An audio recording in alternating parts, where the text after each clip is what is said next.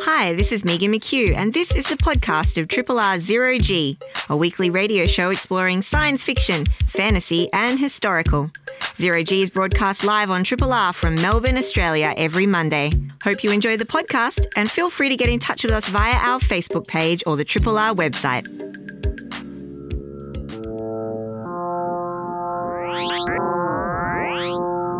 Zero G.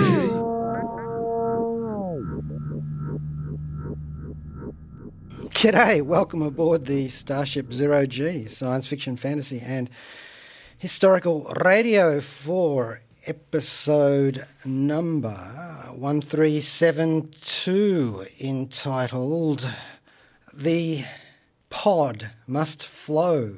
That's our podcast title for today, and our normal title is Merry Fluxmas. I have to say that very carefully. I'm Rob Jan here belatedly.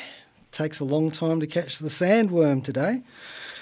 Here with today's episode, I am Jan Solo today. Megan McKeough is taking a well-earned R and R, a ashore leave. now, welly, welly, welly.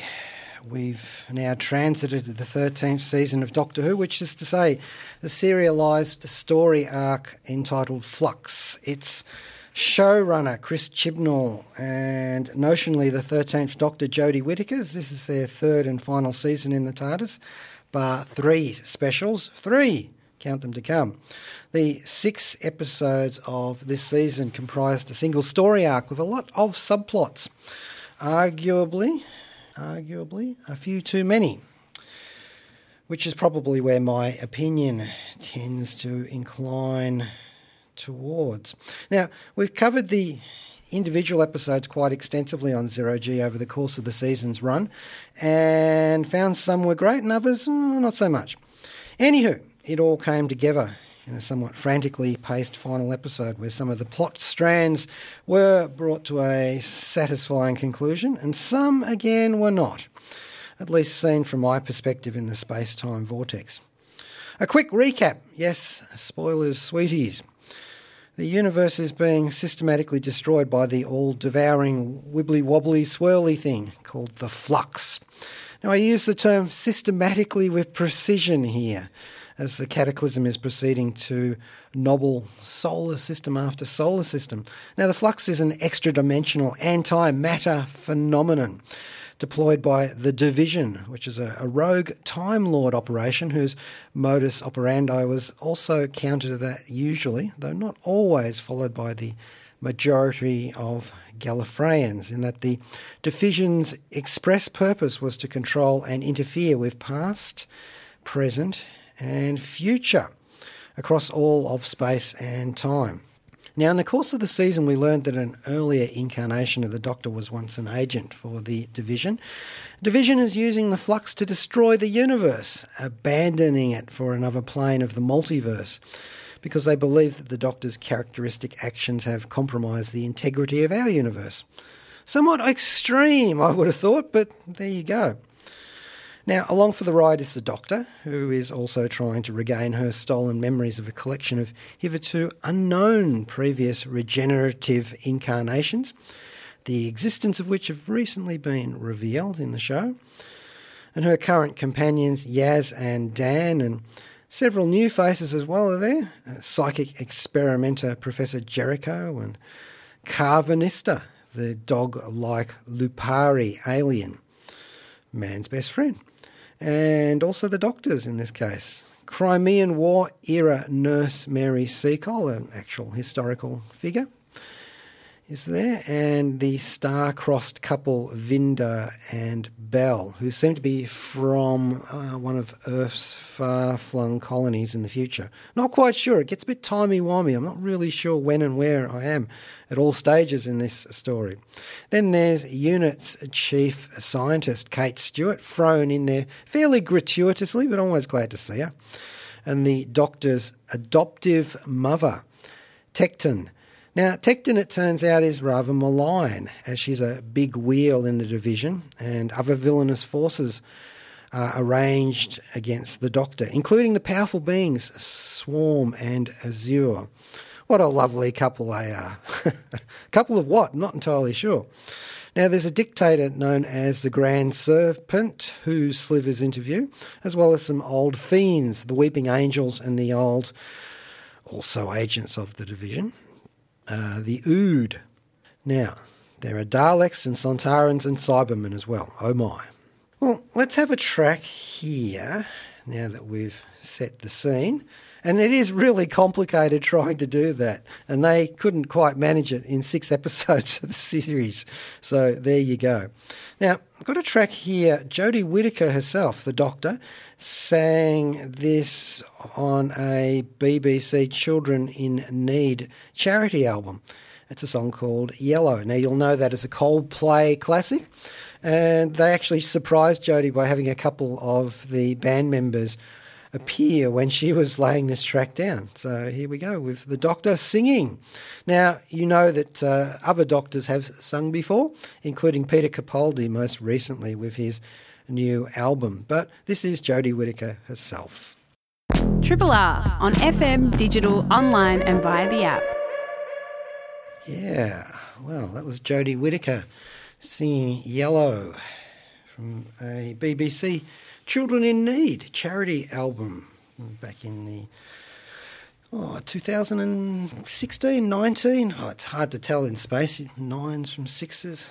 It all sort of turned around there. Jodie Whittaker, of course, the 13th, well, notionally at least, a doctor.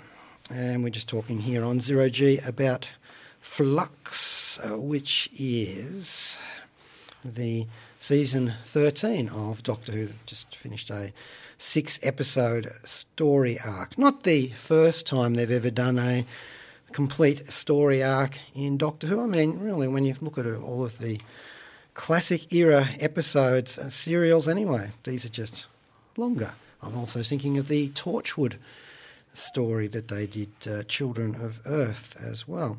But sail on, we've laid down the ground for the flux, and I've already noted how I thought the strongest episodes were the ones featuring the Sontarans and the Weeping Angels, that is to say, the stories War of the Sontarans and Village of the Angels. Though I think at least one of the more expansive episodes carrying the meta story arc called Once Upon Time was also very engaging if you paid close attention to it. I was just engrossed by that one, sat there fascinated. So, by no means a TARDIS wreck, I think, this season, and there are quite a few standout stories, characters, and moments. For example, the horrific moment when the Doctor seemed to turn into a weeping angel herself, succumbing to creeping ossification as her flesh changed to stone. That's a moment I'll long remember. And in fact, the episode Village of the Angels is as fine an example of Doctor Who in full horror genre mode as you'll ever find in that show's near six decades long history. It was good to see the Sontarans restored as a threat as well, as opposed to the well, admittedly quite amusing comic relief of the individual battle nurse Strax.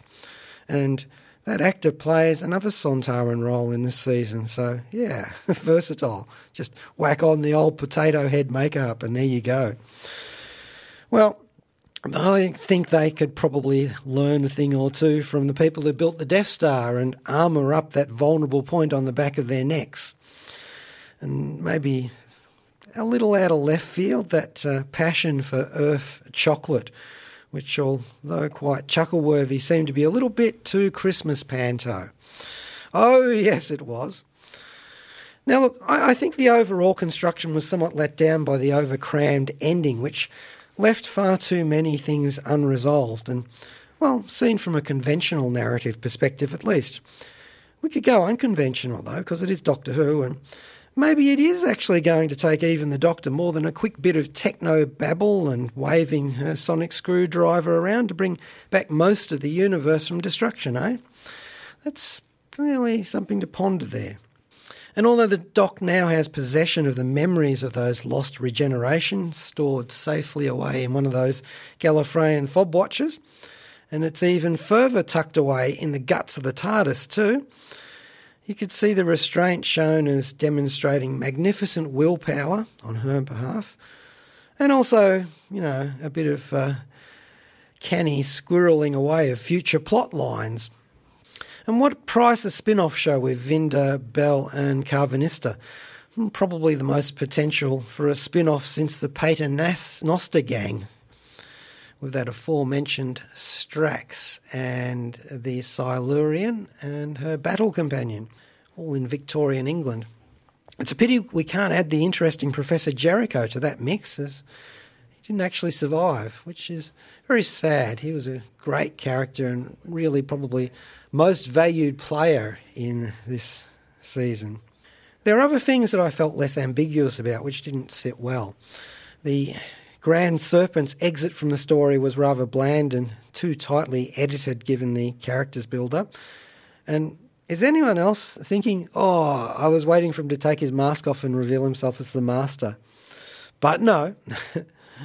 but there was no time really in this story to linger or contemplate the Grand Serpent's exile. A bit of a waste, really. And the Doctor showed her genocidal side when she allowed the combined alien war fleets to be consumed by the flux. And she can be gobsmackingly ruthless when she wants to be. And the Doctor has done that before, and it's always a bit of a worry. But not that I am worried that there will be a shortage of those particular monsters in Doctor Who. They always return. The Sontarans will clone, the Cybermen will upgrade, and the Daleks will keep on exterminating as usual, I'm sure. But hey, listen, full marks to Jodie Whittaker. I thought she was absolutely grand in this story. And I've said this before, but I really think she moves well as the Doctor. You know, part of the Doctor is the physicality of the performance, and she certainly captured that maniacal energy quite well. It's hard to tell which direction she's going to jump in at times. I certainly am going to watch this story again at some stage to see if I can make more sense of parts of it if I have another shot at it. Well, that's Doctor Who Flux. We're looking forward to the three additional specials as they show up, and I, I reckon they'll probably have some more to say about the Doctor's past identities. That's a whole can of sandworms have been opened there. But you know what? Change is inevitable. As one of the doctors once said. All right, now We've also been watching this latest, and there are so many of them, uh, Disney Plus Marvel TV series Hawkeye, which has gone from strength to strength. No doubts at all about this series.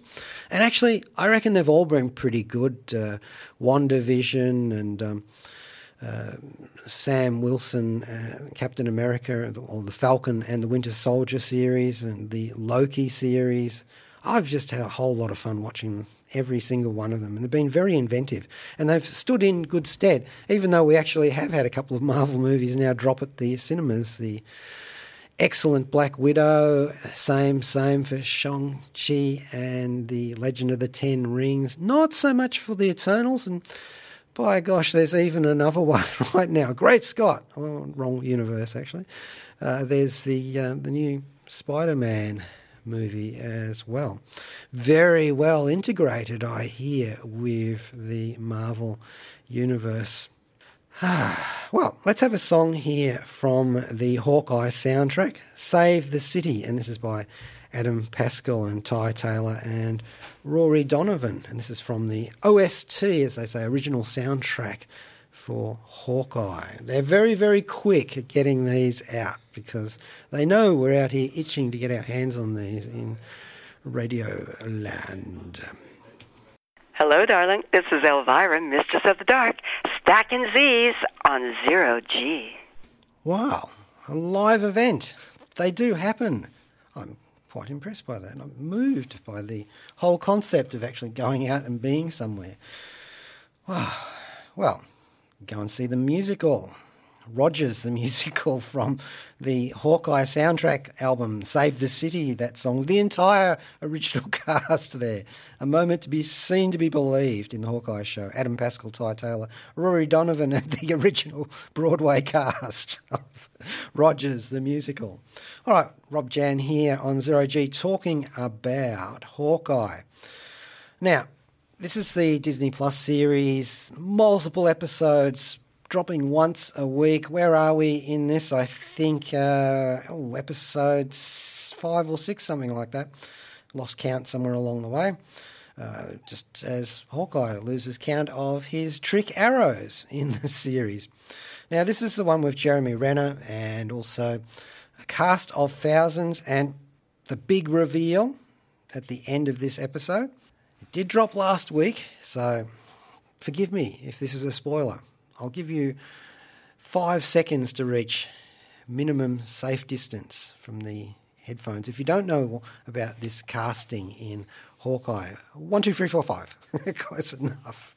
Yes, we speculated about this on Zero G, and the internet broke last week when they actually revealed that our speculation was indeed correct they have brought some of the characters from the Netflix Marvel TV shows into these new Disney Plus ones. We've all wanted them to do that. It, it's a hero move, so to speak. Even in this case, it's a, though it's a supervillain, and so we are now privileged to witness the return of Kingpin, played by Vincent Philip D'Onofrio, who is there in the flesh, and so much of it in his case. And here he is eh, once again doing terrible things to the citizenry of New York and probably getting away with it and probably masking it under philanthropy. We have also been privileged to hear as a rumour and confirmed more recently of the character of Daredevil returning as well, though not in Hawkeye, at least not yet. Charlie Cox reprising his role. Can it be too far away? Will we see Luke Cage and the Punisher and maybe even Iron Fist as well? Although perhaps not the male Iron Fist, perhaps the female one. Who can say? Well, I anyway thought this was a boss move. It's doing one of those fan service type things, and it's acknowledging the really seriously great work that they did on those Netflix Marvel series, Marvel, you know, TV studios, as it were. And now it's just made my life complete. Well, as much as it can be during a pandemic. Now, there have been some great moments in this. A terrific car chase in Hawkeye. Some wonderful back backwards and forwards banter between Kate Bishop and Clint Barton. It's all set at Christmas, so Clint's trying to get home to his family as well as trying to work out what the hell has gone wrong in New York and why is everybody after Ronan's legacy, the bounty hunter. Actually, I don't know if he was bounty hunting. That might be somebody else. The uh, well, he was a a killer, basically, uh, a vigilante not exactly an Avenger during the blip or the the time between snaps of five years after uh, Thanos snapped half of the universe's life forms into oblivion, and that's when uh, Clint became Ronan after he's become unbalanced after the vanishing, the dusting of his family, and so here he is now with yet another person under his wing doesn't really want to have a protege, but there you go, these things happen to you. Uh, battling, not yet Kingpin, but the Swordsman, and also Echo, the Kingpin's adopted uh, niece, I believe, the, the comic book universe. And also, it's another spoiler if you haven't seen the recent episodes, but again, you can run away again you can run, but you can't hide from the Black Widow, or the Red Widow, as she's also called. Yes, that's right. Yelena Romanoff, Natasha's sister, back and gunning for vengeance. At least she thinks so. And what a privilege it is to see all of this come back together in one series once again.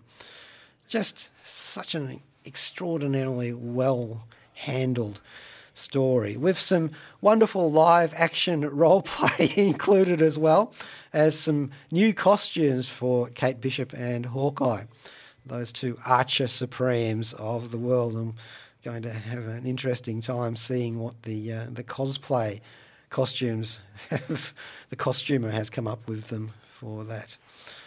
Okay, there's still episodes to go of Hawkeye, maybe just one, I think. I've lost count, as I was saying before. But what about that moment when they used a Pym Tech arrow, which is to say, one which could increase in size once it was fired. That was so awesome. Ah, my little nerdy, geeky comic book loving heart is all aflutter, though perhaps not my arc reactor in the absence of my favourite superhero, Tony Stark. But, you know, I've moved on. I can still enjoy the MCU. And one of the other things I really enjoyed about the show is how much bodily maintenance Clint Barton and everybody practically around him requires after they've been in these fights. It's not just um, you just wade off like you're Thor or uh, change suits of armour like Iron Man. There's quite a bit of battle damage occurred to these poor people. They're always strapping on frozen peas to their body and taking uh, Nurofen or um, all the other various preparations that you can have to kill the pain. All right, now that's on Disney Plus. Now, I think we'll have a little track here, and this is from the Daredevil original soundtrack album. I forget which one, possibly uh, number two or three. And this is called Wilson Fisk, and it's by John Paesano. Wilson Fisk, of course, being the alter ego of the King Pin in the marmalade forest, forest. between the make-believe trees. G'day, I'm Bret McKenzie. I played an elf from Lord of the Rings. My dad played Elendil the King. You're listening to Zero G on 3 Triple R. And I have one thing to say. My name is Figwit the Elf. You killed my father. Prepare to die. Wow. I'm still agog at live events returning. Although, admittedly, this is zero G, so, you know, alive or undead, it's, it's all the same to us. All right, we had a track called Wilson Fisk there, aka Kingpin, Joe Paesano from one of the Daredevil television series original soundtrack albums. All right, well, we're coming up to the hour, and Joe Brunatic is coming up next with Astral Glamour. And it is a wonderfully warm day out there today. Not as warm as perhaps on Dune, the planet. And yes, we will be talking about Denis Villeneuve's new film on next week's Zero G. We've been being prescient about that for the last couple of weeks as we've covered angles various and assorted incarnations and adaptations of Frank Herbert's original novel. We talked about, well, briefly about the uh, David Lynch 1984 film about the 2000s miniseries and the uh, failed but gloriously influential Alejandro Jodorowsky Dune, which was never made. Although there's a pretty good documentary about it, amongst other things. And so we will go out with a track just to prep you a little bit for that for next week's show. And thank you to Alex for standing in in good stead Zero G today as we were delayed by Harkonnen patrols overflying our position. And it's a 20 thumper journey from the southern deserts to get into Triple R sometimes. So there you go. And here I go. Well, we'll go out with The Secret Life of Arabia, which is from the remastered version of David Bowie's Heroes album. Just riffing off a bit of Orientalism here and plugging into Dune. So we shall see you next week on Zero G. I was going to say thank you, Megan. She's not here, but I can say that anyway. Thank you, Megan. And thank you to our podcaster, Kayla Larson. G'day, this is Rob Jan. Thanks for listening to the podcast of Triple R's Zero G, a weekly radio show exploring science fiction, fantasy, and historical. Zero G is broadcast live on Triple R from Melbourne, Australia every Monday. Hope you enjoy the podcast and feel free to get in touch with us via our Facebook page or the Triple R website.